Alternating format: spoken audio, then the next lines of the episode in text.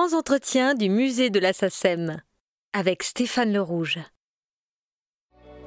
Bonjour à tous. Dans le premier grand entretien, nous avons évoqué sa rupture avec sa première famille, la variété, et la façon dont il s'est jeté à l'eau au cinéma à l'âge de 40 ans, à l'aube des années 80, et comment il a appréhendé cette nouvelle discipline, l'écriture pour l'image, qui selon lui est l'art du supplément d'âme. Dans ce second podcast, nous allons évoquer le piège de l'emploi, notamment son image de compositeur de production historique à dimension patrimoniale, image qui camoufle d'autres versants de sa personnalité, sans doute plus secrets, sinon plus personnels. Ce sera aussi l'occasion d'évoquer ses collaborations avec des cinéastes comme Henri Verneuil, Jean Poiret, Édouard Molinaro ou encore Yann Moix avec Podium, où il se retrouve rattrapé par ses années variétés, par son compagnonnage avec Claude François. Bonjour, Jean-Claude Petit. Bonjour Stéphane. Comment est-ce que vous avez vécu la réussite professionnelle et donc sociale dans le cinéma et comment surtout vous l'avez géré par rapport à vos propres convictions politiques de gauche et notamment votre compagnonnage avec le Parti communiste?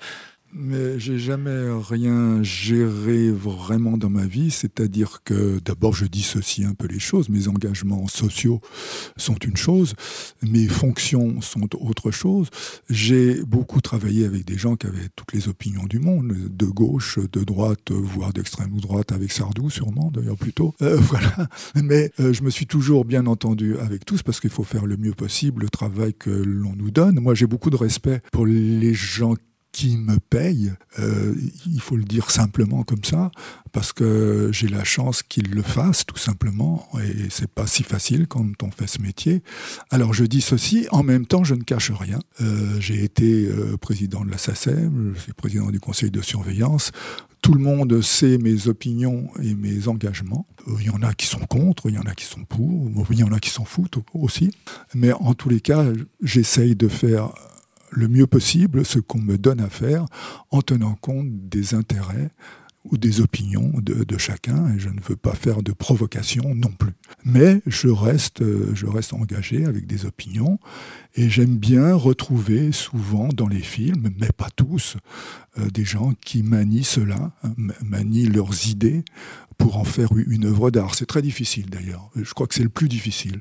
Il n'y a pas souvent des bons films avec des bonnes pensées, finalement on ne fait pas forcément des, chefs-d'œuvre à partir de bonnes pensées. Mais je préfère encore avoir une bonne pensée qu'une mauvaise, enfin ce que je considère comme mauvaise, et avoir une certaine éthique dans ma vie. Et je crois que, enfin j'essaye d'avoir une certaine éthique dans ma vie professionnelle, et au-delà de professionnelle, parce qu'être à la SACIEM, c'est pas du tout mon métier.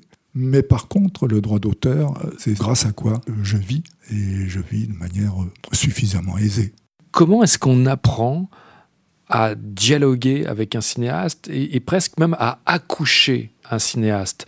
À lui faire exprimer ce dont il rêve en silence avec des mots qui sont les siens, c'est-à-dire de quelqu'un qui n'est pas un technicien de la musique. Tous les réalisateurs sont différents. Je ne connais pas deux réalisateurs qui se ressemblent, franchement. Leurs personnalités sont très déroutantes. Par exemple, on a parlé de Claude Berry, mais Claude Berry, il écoute le premier morceau de la séance et il s'en va et il assiste pas au reste. Euh, Jean-Paul Rapneau, on, avait euh, tous les dimanches un rendez-vous à Suresnes, dans ma maison où je travaille, et je lui jouais au piano, autant que je pouvais, les thèmes principaux sur chaque scène. Donc très méthodique, et il s'est posé dix mille questions avant. Gérard Mordilla, ce qui lui importe, c'est le scénario. Donc il faut parler du scénario, de, la manière dont il l'écrit, euh, ce qui est nécessaire en, musique pour cela.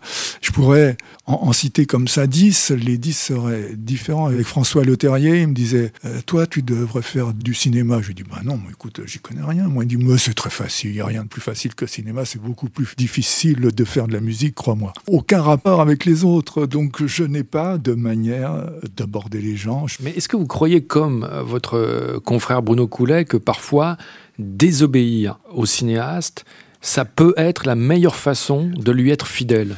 On dit, il faut prendre exemple sur Mozart. Toute sa vie, il, a menti à ceux qui lui offraient de l'argent pour écrire. Il écrivait ce qu'il voulait. en fait. il faisait écrire aussi les livrets, il faisait absolument ce qu'il voulait, même ça faisait scandale souvent. Donc il a menti. Et puis l'archiduc lui disait qu'il faisait trop de notes, mais il s'en foutait. Il faisait ce qu'il voulait. Donc je lui ai dit à Jean-Paul une fois, je lui ai dit, mais tu sais, alors on est tous des voleurs et des menteurs. Voleurs parce que tout simplement on vient de quelque chose, on vient de ce qu'on a écouté, donc c'est une sorte de vol ou, d'emprunt. Et puis, euh, euh, bien sûr, on ment un, petit peu aux, producteurs parce qu'on veut toujours arriver à avoir le budget nécessaire. Et, pour ça, on essaye d'aller un peu au-dessus, puis après un peu aller en dessous. Enfin, on négocie finalement. Et c'est un boulot difficile, ça, ça ne devrait pas être notre travail, mais enfin, on est obligé de le faire. Donc vous voyez bien que c'est un métier un peu complexe, mais enfin, on ne va pas se plaindre de cela. On a la chance d'avoir certains moyens pour enregistrer et, de s'amuser beaucoup finalement, parce que c'est amusant d'écrire des musiques de films. C'est une angoisse aussi, hein une angoisse parce que la première fois que vous avez la séance d'enregistrement, si ça ne plaît pas au, réalisateur, et ça m'est arrivé, sur quoi? Sur quel film? Non, non, mais je vous dirai pas parce que d'abord, il faut pas dire que ça veut. On ne dit pas quand on est été viré d'un film. Il y a Georges Delerue, encore une fois, qui m'avait dit, tu sais, on n'est pas un vrai compositeur de film si on n'a pas été viré au moins une fois d'un film. Voilà, mais c'était son cas et ça a été mon cas. Donc, euh, je n'ai pas de recette. J'essaye de comprendre les gens, tout simplement, les interlocuteurs, de comprendre leurs intérêts, leurs contradictions, leurs émotions aussi, et puis de faire avec ça, avec ce que j'essaie de faire dans la vie, c'est-à-dire écrire la musique. Bon, alors maintenant, une recette, on est tous différents. Vous me parliez de Bruno Coulet. On ne se ressemble pas du tout avec Bruno, ça ne nous empêche pas d'être amis, mais il a d'autres manières de procéder. Pareil avec Yared, moi j'ai de bonnes relations euh, avec pratiquement tous, hein. je, crois, je crois avec tous. On parlait tout à l'heure, dans l'enfilade, les Berry-Pagnols, les Rapneaux, ont fait que vous avez représenté, comme ça au début des années 90, presque un air nouveau, une voix nouvelle dans le cinéma français, et ça vous a amené les sollicitations, parfois de cinéastes, même de l'ancien monde, et je pense notamment à Henri Verneuil, qui est venu vous voir pour ce qui sera finalement ses derniers films, le, diptyque sur son enfance arménienne et son intégration, euh. Est-ce que le travail que vous avez fait pour ce film-là, euh, le travail d'immersion dans le folklore arménien, ce travail-là est-il comparable à celui que vous aviez fait sur le folklore provençal dans Jean de Florette? Oui, c'est à peu près pareil avec Henri Verneuil. Je me suis plongé dans la musique arménienne, même dans la vie du peuple arménien, et ça me poursuit jusqu'aujourd'hui. Ça a été euh, une chose vraiment profonde pour moi de me plonger dans cette histoire des Arméniens. Et Henri Verneuil me l'a raconté quand je suis allé chez lui à, Neuilly. Il m'a même chanté des chansons arméniennes. Euh, je suis allé jusqu'à l'ambassade d'Arménie pour écouter euh, des cassettes. J'ai découvert un joueur de doudou qui habitait à Marseille, qui était bijoutier, qui depuis en a fait d'ailleurs son métier. Il faut que vous racontiez ce qu'est le doudouk. Euh, le, doudouk, c'est un, instrument ancestral qui existe depuis toujours, euh, en, Turquie aussi, bien sûr, et, en Arménie avant tout, et à travers le Moyen-Orient, d'ailleurs, qui est devenu un instrument presque à la mode, hein, et très spécial, avec un son assez magnifique. C'est l'Evon Minassian, que j'ai rencontré, mais grâce à l'ambassade arménienne aussi, qui avait des relations comme ça. Et puis euh, Henri, il a voulu que j'enregistre le générique avant que le film ne se tourne, et il l'a diffusé pendant tout le film, sur toutes les scènes du film, même ils en avaient marre un peu. Hein. un petit peu les acteurs quand même, mais pour les inspirer, il envoyait il envoyait la musique, il adorait ça. Et, vous avez eu l'idée de cette, d'une valse magnifique qui s'ouvre sur le doudou, c'est qu'il y a quelque chose, ce timbre qui semble venir de la nuit des temps, comme ça, ce timbre presque primitif, et qui va se fondre là aussi à quelque chose de plus universel. Justement, quand on parlait de, l'instrument emblématique sur un film, là, il était tout trouvé, celui-là, parce que je ne l'avais pas utilisé ailleurs. Donc, euh, donc voilà, c'était l'instrument original. Mon fils avait un ami arménien à l'école, le père astrophysicien. Je suis allé chez lui invité, mais il avait le disque. Donc, euh, ils avaient tous le disque. Donc, euh, et ça n'a pas été un succès gigantesque. Donc, ce film, un bon succès, mais sans plus. Mais, en Arménie, tout le monde le connaît. Donc, et au-delà de l'Arménie, parce que les Arméniens, il y en a partout, des immigrés arméniens. Et ils me connaissent tous. Alors, c'est sympa, parce que vraiment, je ne m'attendais pas. Voilà à quoi peut servir aussi la musique de film de manière inattendue.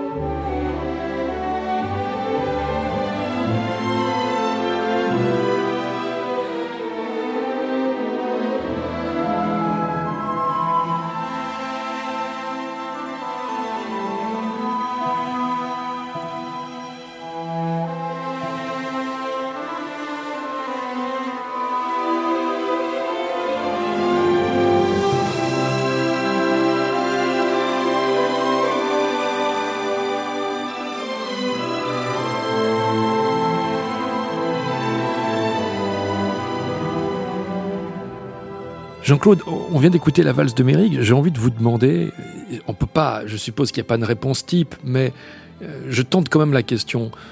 En, règle générale, comment se forge une idée musicale? Est-ce que pour vous, ça commence par le rythme, par, je sais pas, un maillage harmonique, par le début d'une phrase mélodique? Qu'est-ce qui vient d'abord? Non, déjà sur le générique qui est toujours euh, ma première musique, parce que aussi on n'a pas parlé de ça, mais comme dit Ennio Morricone, le travail du compositeur, c'est le développement d'une idée. Faut-il encore avoir une idée? Mais une fois qu'on a l'idée, il faut la développer. Et mon générique était donc composé pour Henri Verneuil. C'était déjà euh, une mélodie à trois temps. Donc j'en ai fait une véritable valse dans, dans cette séquence avec Claudia Cardinal qui danse c'est venu tout seul comme une évidence. Et je ne sais pas pourquoi c'est devenu une évidence. Vous savez, euh, l'inspiration vient comment? On nous interroge, nous, tous compositeurs. Si j'écris une musique que j'écris une journée plus tard, ou même deux heures plus tard, elle ne sera sûrement pas la même. C'est-à-dire, je ne sais pas pourquoi les idées viennent. Si elles ne viennent pas, c'est une tragédie. et, et c'est jamais bon. Si elle vient, il faut s'en méfier. Si la mélodie tient plus que deux, trois jours dans la tête, et quand j'en ai une, elle trotte dans ma tête pendant plus longtemps que ça. Si je continue à bien les aimer, ben, c'est qu'elle marche, simplement. Mais vous n'avez pas répondu à la question. Qu'est-ce qui apparaît d'abord? Le rythme, l'harmonie. Euh, John Barry avait toujours, par exemple, des idées, il notait des, successions d'accords et après il dit j'essaye de trouver une mélodie qui marche avec. Est-ce que ça... Ah non, non, non, c'est le contraire. Moi, c'est un instrument, d'abord. C'est une idée instrumentale. Timbral. C'est-à-dire une ambiance. Un, son. À partir de ce son, j'imagine une mélodie, parce qu'il s'agit de mélodie en l'occurrence, c'est pas de la musique savante, atonale. Euh, c'est forcément sur une mélodie et ensuite une mélodie qui puisse avoir un développement, parce que le plus important de l'écriture, le plus de temps, c'est justement cette orchestration, ce développement. Eh bien, une fois que les trois choses sont là, j'ai ce qu'il faut. Mais dans l'ordre, c'est un son. Soit un instrument, soit un groupe musical, ça peut être un quatuor à cordes, ça peut être euh, un saxophone, ça peut être tout, tout. Et puis à partir de là, une mélodie qui lui va sensible, puis qui correspond au personnage aussi, surtout au, personnage. Alors là, une danse romantique pour se souvenir du, passé avec Claudia Cardinal, bon, une valse c'est formidable. En plus, elle danse, il faut, il faut qu'elle danse. La danse. Et je crois que la valse c'est mieux. Si c'était un rock'n'roll, ça aurait paru un peu bizarre. Un rock'n'roll arménien, il n'y en a pas beaucoup, quoi qu'il doit y en avoir. Mais en tous les cas, elle n'aurait pas dansé dessus. Et puis ça n'aurait pas été à, la fin de l'histoire. Voilà, donc. Euh, il y a beaucoup de critères comme ça, mais dans l'ordre, oui, c'est pas c'est pas John Barry. Non, c'est pas la même chose que John Barry. Je voudrais vous demander comment ça se passe quand on écrit, quand on compose, quand on est face à ces feuilles blanches pour un metteur en scène absent. Et je pense à cette expérience unique dans votre parcours, qui est le film de Jean Poiret. Il n'a pas assisté à la post-production de son film, puisqu'il est, décédé pendant le montage. Comment ça se passe quand vous vous retrouvez devant un film, mais sans pouvoir échanger avec le cinéaste? Bien, on se trouve euh, face à face avec la monteuse ou le monteur et le producteur. Le producteur voulait interférer, mais sans grand intérêt. La monteuse, par contre, euh, il faut avoir euh, vraiment le contact parce que c'est elle qui va vous montrer le film euh, hein, au départ, qui est en train de le monter. Il n'était pas monté. D'autre part, j'avais discuté avec Jean Poiret au téléphone. Il était malade à l'hôpital de, de, Suresnes, mais il allait sortir. Et puis, j'avais rendez-vous et j'ai entendu à la radio que Il était décédé malheureusement. Donc on avait décidé comme ça sur le sujet que je connaissais un peu, je connaissais le roman, Le Zèbre. on a décidé qu'il fallait une chanson à la fin. Et moi, j'avais eu l'idée, je connaissais le, côté à la fois léger et, dramatique de ce roman. Euh, j'ai pensé comme ça, je ne sais pas pourquoi, à Alain Souchon. Voilà. Donc, le générique encore là, qui deviendra la chanson plus tard, j'ai pensé à le faire sur une forme chanson. Forme chanson, c'est A, A, B, A en général. Hein. Voilà. C'est une forme très simple en musique, donc il fallait que ça soit une chanson et puis un instrument. Alors quel est l'instrument qui soit à la fois léger et dramatique? Bah, Pour moi, c'est la clarinette. Ça peut être très triste, mais en même temps, c'est très léger, c'est pas, pas un gros son. Hein. Donc c'est exactement Thierry Lhermitte pour moi, qui, se suicide à la fin, disparaît. Donc les deux choses, il fallait une musique légère et à la fois avec une nostalgie au fond. C'est exactement la définition pour moi de la clarinette. Et c'est ce que Jean-Loup Dabadi appelait tout le temps les sentiments mélangés. En l'occurrence, c'est qu'il y a quelque chose de, doux amer, il y a un humour un, peu, un peu triste, et une correspondance avec euh, les paroles d'Alain Souchon. Est-ce que vous vous souvenez comment Alain Souchon a écrit les paroles? Oh ben, Alain, c'est absolument génial. Je, je, lui ai dit, écoute, euh, je vais te faire une mini-cassette. À l'époque, il y avait encore des mini-cassettes. Je vais te le jouer au piano, le thème. Je vais jouer. Et je, lui ai un peu raconté l'histoire. Il se l'est fait projeter, je crois, le film. Au bout de deux jours, il m'appelait, voilà. Il me dit, bah écoute, euh, je, faisais mes carreaux. Hmm. Et j'ai trouvé euh, le thème, je crois. Oui, c'est exactement ça. Je vais poser la question. Il m'a dit j'écoutais la musique de Jean-Claude et les idées de paroles me viennent quand je fais mes vitres. il avait trois vitres à faire. Il m'a dit en trois vitres, les paroles ont été écrites. Absolument. Et il m'a fait vraiment le texte absolument idéal, idéal, idéal pour cette chanson. Je revenais pas. Surtout qu'on avait peu travaillé ensemble. J'avais travaillé sur son premier disque, je crois, avec Laurent Woolsey et lui. Mais euh, on était plutôt amis, euh, comme ça, de loin en loin. Euh, et, ça a marché très bien entre lui et moi. Il est venu à la maison, il m'a montré la chanson. Il a dit Génial, bah, il faut que tu la chantes. Oui, bon, bon, bah d'accord. Il est venu à la séance et puis tout a été tranquille. J'ai eu cette idée, vraiment une bonne idée. Car nos aurores ne sont que des aurores et nos baisers, des baisers, boule unique, voilà notre amour, sous les coups de pied du jour le jour. Car tout s'use si l'on se sert, couche d'ozone et effet de serre. Il trouve, il trouve pour ce souci le drôle de zèbre face ici valdinguer, changer sa bobine pour retrouver l'aubépine. Les cœurs nous piquant davantage. Changeons qui nous sommes, changeons d'âge. Car nos aurores ne sont que des aurores.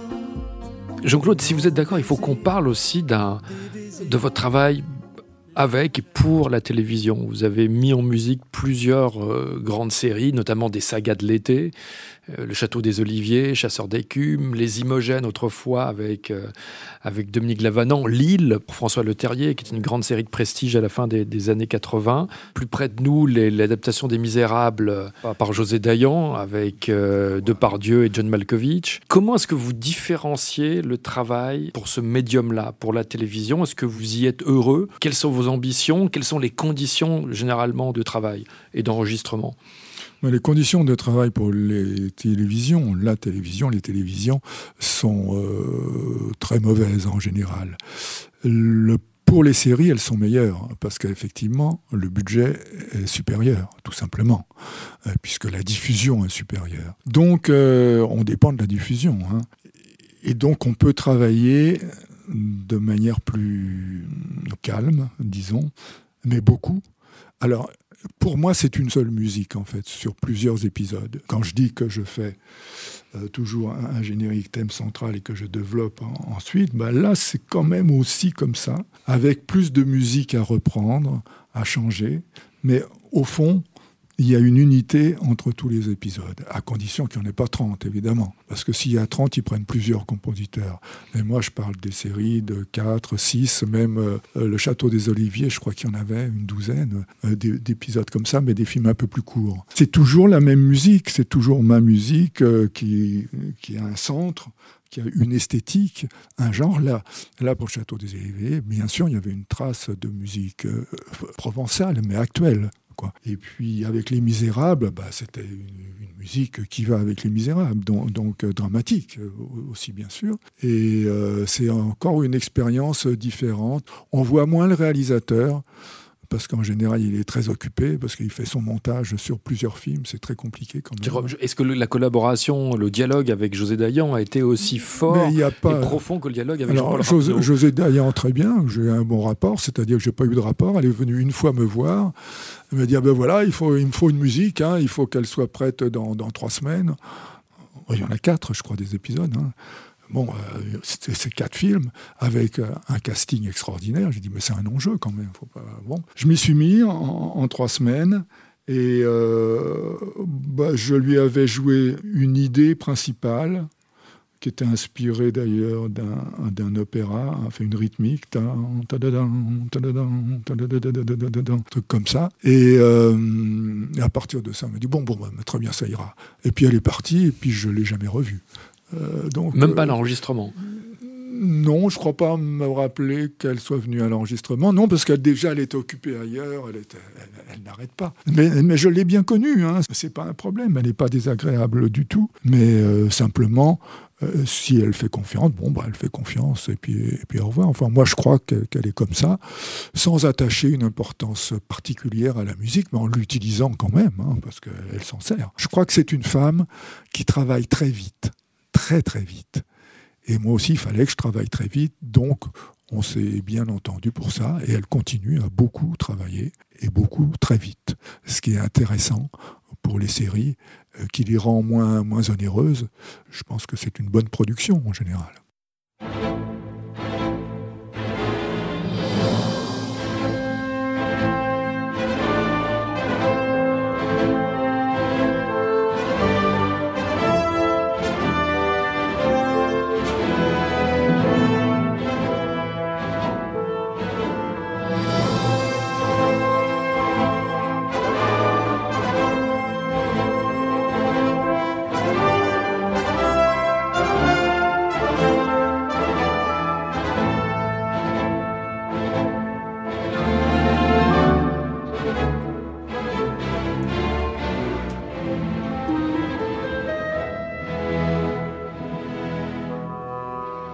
Jean-Claude, on a parlé tout à l'heure euh, de Pagnol, on a parlé de Rostand, on pourrait aussi citer euh, Beaumarchais euh, avec Edouard Molinaro. là, là aussi, là, c'est Victor Hugo.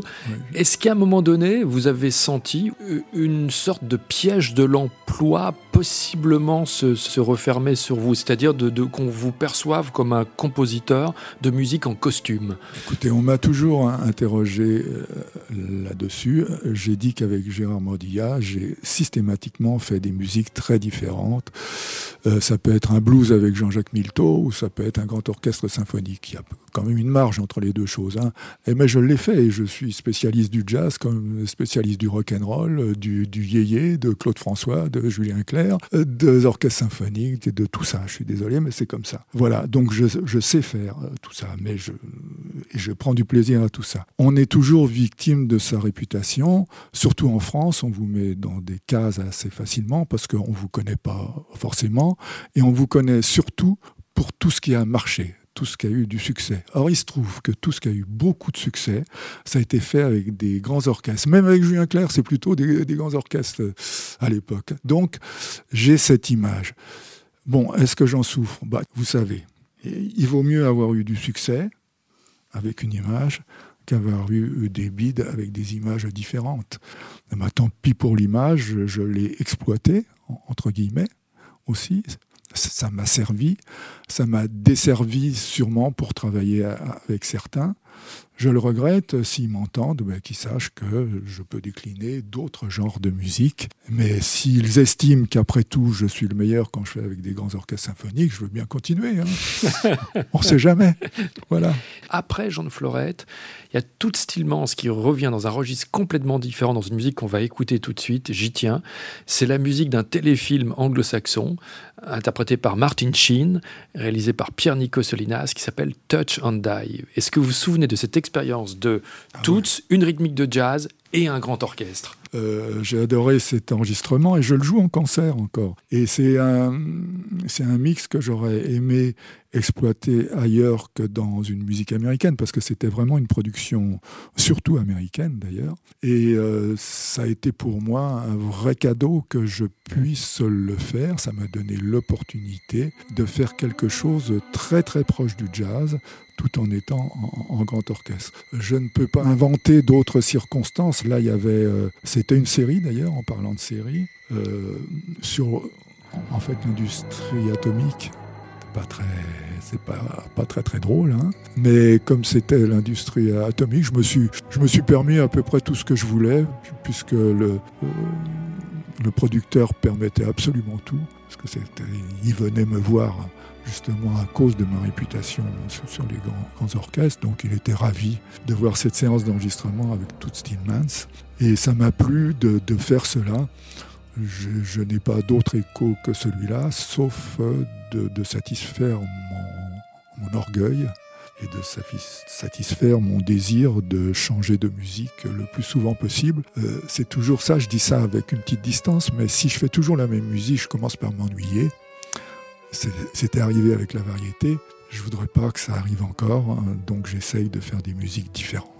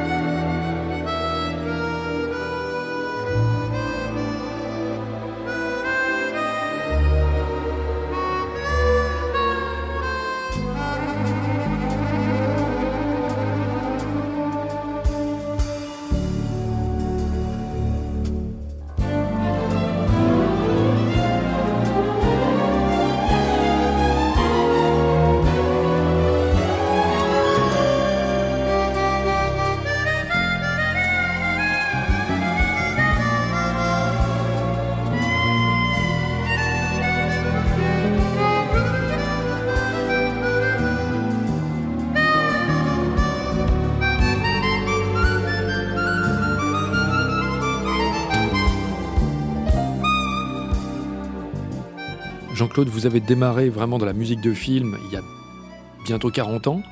Est-ce que euh, vous avez senti beaucoup le métier évoluer Et dans quel sens? Est-ce que notamment le passage au montage numérique, à la charnière des deux siècles, a changé, a modifié beaucoup de paramètres? Alors le montage numérique, c'est formidable parce que ça va plus vite, on peut tout changer, y compris la musique d'ailleurs.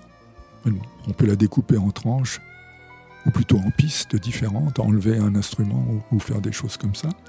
Euh, mais en même temps, ça enlève du temps pour, le montage. Il faut aller vite et donc on va vite. Donc je crois que euh, ça nuit quand même au cinéma à, l'arrivée et à la réflexion des réalisateurs. Et pour ce qui est de la musique, c'est pire. C'est-à-dire que l'ordinateur a permis à toute une population que je respecte par ailleurs de gens qui ne connaissent pas la musique, de faire de la musique qui est très écoutable. Il y en a qui ont du talent d'ailleurs aussi, mais de faire la musique à la maison, qui n'est pas une musique enregistrée avec des vrais musiciens, qui n'est pas une musique écrite comme euh, elle doit être, qui n'est pas penser, c'est en fait euh, les mains qui vont sur un clavier et qui vous font un, grand orchestre, mais c'est une forme d'improvisation, euh, pas vraiment une musique réfléchie et écrite. Donc euh, je trouve qu'il y a forcément une aseptisation de l'ensemble de la musique. Il y a des gens tout de même qui ont du talent. Certains diront qu'il y a eu une démocratie de la musique, de faire de la musique, forme de démocratie, mais je ne crois pas que la démocratie soit souhaitable dans, nos métiers. Ça, finit toujours par une certaine élite, évidemment, qui demande une culture. Et puis la culture musicale, bah, c'est quand même indispensable, comme toutes les cultures. Donc un, réalisateur qui n'aurait aucune culture, ça serait bizarre. Un réalisateur de musique, d'ailleurs on les appelle réalisateurs maintenant, souvent, réalisateurs de musique qui n'aurait pas de culture musicale, ça serait quand même euh, bien embêtant, parce qu'on vient de quelque part, je l'ai déjà dit, et on va, on va autre part grâce à ces anciens qui nous ont précédés. Mais enfin, comme les choses évoluent, l'ordinateur évolue aussi. S'il y a des gens qui ont assez de talent pour faire des très belles musiques de films à partir d'un ordinateur, je serais ravi de les écouter, mais j'en ai pas entendu beaucoup jusqu'ici. Alors que l'ordinateur est déjà une assez vieille invention et que les musiques de films sont toujours là depuis toujours.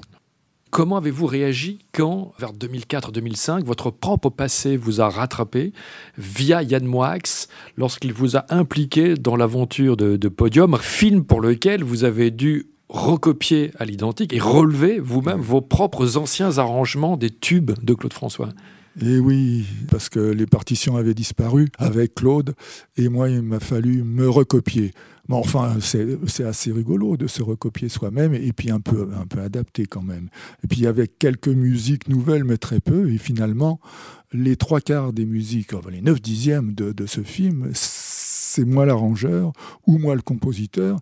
Et il y a même Julien Clerc à la fin qui chante, donc donc c'est assez drôle. Donc on pouvait pas m'éviter. Et puis alors euh, avec Benoît Poulvord, on s'est bien entendu parce qu'il a commencé par me dire, alors tu sais, parce qu'on se tutoie tout de suite avec lui, oh, mon truc c'est Jacques Brel. J'ai dit, oh, bah, bah, ça va très bien, ça ressemble à Claude François, c'est parfait, bon d'accord. Et moi c'est Schoenberg, euh, mon truc. Il me dit, ah bon, bah oui, alors bon, D'accord, on fait ce qu'on peut. Et donc on a rigolé pendant toutes les séances comme ça. On s'est lancé des vannes. Il a eu du mal, hein, on Il a eu beaucoup de mal, mais il l'a bien fait parce que c'est un travailleur, grand travailleur, euh, très drôle et dépressif à la fois. Mais ça, il me l'a raconté. On, est, on, de très très bonnes relations. Moi, j'ai été ravi de le connaître parce que j'avais déjà de l'admiration pour lui. J'avais vu son premier film, tout premier film, je me souviens. J'étais jury euh, et, je voulais qu'on le récompense. Il a un, grand talent et euh, une émotivité euh, assez extraordinaire qu'il cache avec les, avec les farces et attrapes. Mais il a été très bon en, imitation de Claude François. En, fait, c'est un métier de relations publiques aussi, être un compositeur. Je rencontre des gens que je n'avais aucune chance de toute façon de côtoyer et qui toujours sont un peu exceptionnels finalement, parce que pour être réalisateur, il faut vraiment avoir une personnalité. Et Yann a aussi une personnalité qu'on aime ou pas.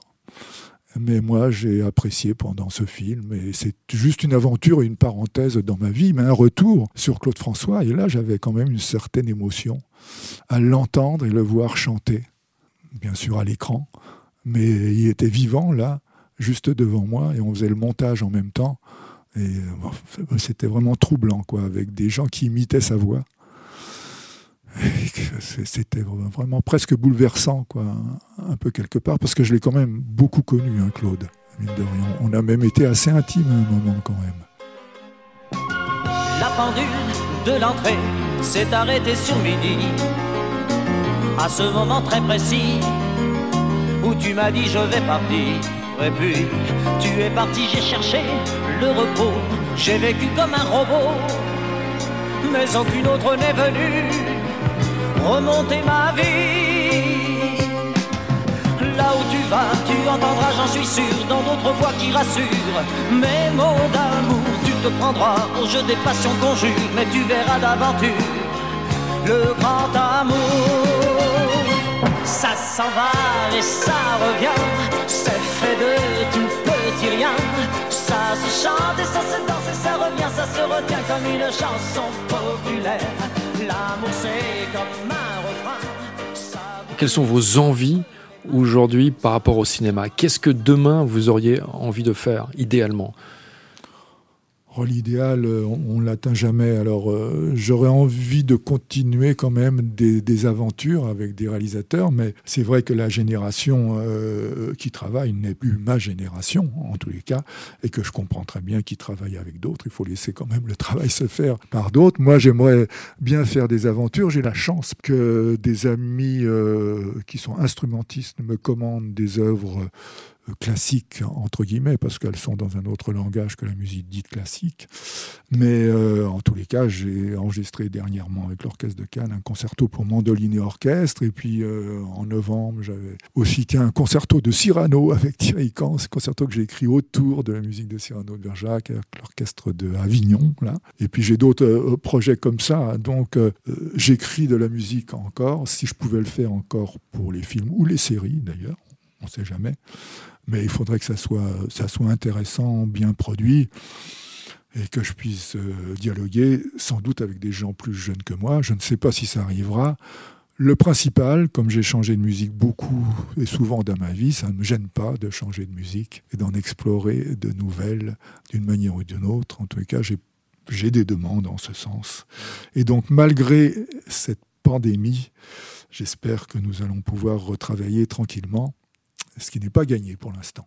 Si aujourd'hui, euh, vous aviez devant vous un, compositeur euh, qui était un peu comme Jean-Claude Petit lorsqu'il sortait du, du, Conservatoire de Paris, un compositeur d'aujourd'hui qui rêverait d'écrire pour le cinéma, quel conseil vous lui donneriez? Il y a maintenant une classe, il y a déjà un bout de temps, euh, qui a été fondée d'ailleurs par Laurent Petit-Girard et ensuite Bruno Coulet et maintenant Marie-Jeanne Serrero. Excellente et il sort des musiciens et des musiciennes vraiment remarquables, de grande culture et qui savent vraiment écrire la musique. Je ne sais pas s'ils vont trouver du travail, je l'espère, parce que mettre en concurrence des gens qui ne savent pas écrire la musique avec des gens qui savent écrire la musique, j'ai peur que écrire trop bien la musique soit un, handicap pour ces gens-là qui ne connaissent pas le milieu du cinéma finalement, ils sont dans le milieu de la musique avant tout, mais j'en ai vu déjà qui ont, travaillé et donc euh, j'espère que ça va faire remonter le niveau global des musiques de cinéma. Quel conseil donneriez-vous à ces jeunes? S'il y avait deux, trois conseils? Je souhaite toujours qu'on ne renonce à rien, qu'on soit des menteurs et des voleurs, mais qu'on ait la liberté d'écrire de la musique avec son imaginaire, avec sa culture, et en préservant ce qui est essentiel, c'est-à-dire la liberté de création. C'est pas gagné non plus ça, mais ça a toujours été un combat, toujours, du temps de Mozart comme du temps actuel. Donc il faut se dire qu'après tout, sans prétention, on est quand même les continuateurs de tout ces musiciens de Bach à Mozart jusqu'à aujourd'hui qui ont vécu euh, avec des gens qui leur commandent des musiques sur un art ou sur un autre. Ça peut être pour l'opéra, ça peut être pour la danse, pour, pour, le ballet, ça peut être pour le cinéma, ça peut être pour la télévision, ça peut être pour le théâtre. Du moment que vous écrivez la musique, écrivez et faites cela en toute liberté si vous le pouvez. Je voudrais qu'on termine ce, podcast, si vous le voulez bien, par une, une chanson qui elle-même concluait un très beau film d'Edouard Molinaro, qui d'ailleurs est son dernier film, qui, qui s'appelle Beaumarchais l'insolent, tiré d'un scénario inédit de Sacha Guitry, que Molinaro avait réadapté avec Jean-Claude Briseville, l'auteur du Souper. Et vous avez écrit une musique de scène qui conclut la création du mariage de Figaro. Et cette chanson s'appelle euh, Tout finit par des chansons. Ça vous a fait quoi, vous, par rapport à votre, presque, votre statut presque de militant, de rendre hommage à Beaumarchais? Il faut dire que c'est pas une musique originale. Je l'ai pris sur des documents qui datent de la Révolution française, bien sûr, mais qu'on peut s'approprier sans, sans problème et que j'ai quand même un peu transformé pour que tout le monde dans le théâtre puisse chanter, les acteurs, les spectateurs, les techniciens. Cet hommage à, à Beaumarchais et aussi à la Révolution française, était quand même une chose. D'ailleurs, j'ai beaucoup aimé ce film et la manière dont travaillait Edouard Molinaro, parce que c'est ce que je disais avant pour un autre film. C'était à la fois léger, léger et grave, et léger et important. Euh, c'est important de ne pas être lourd, et en l'occurrence, ce film, j'ai du plaisir à le revoir. Est-ce que pour vous c'était aussi important de mettre en musique une séquence sur laquelle un personnage va dire il faut créer un droit de suite qui protège les créateurs, les auteurs? Ben Bien sûr, non, mais je suis même très fier parce que j'étais quand même administrateur de la après président et j'écrivais la musique du film qui rend hommage à l'inventeur pratiquement du, droit d'auteur, en tout cas celui qui a fondé la première société qui était la SACD qui est notre grand-mère à tous. Et donc, euh, et lui, on lui doit beaucoup beaucoup et le voir joué par Fabrice Lucchini et toute cette troupe de grands acteurs, dont Jacques Weber et, bien d'autres. Michel Serrault, euh, euh, Piccoli. bon, oui, il y avait un, un casting exceptionnel. Là, oui, oui, bah, dans ma brochette de films historiques, euh, j'aime bien ce film-là et, je le revendique. Et bien voilà, tout finit par des chansons. Merci Jean-Claude Petit. Merci Stéphane Le Rouge. Oh, messieurs, la comédie que l'on juge en cet instant, sauf erreur, nous peint la vie du bon peuple qui l'entend qu'on l'opprime, il peste, il crie, il s'agite en sans façon. Tout finit par des chansons, tout finit par des chansons. La la la.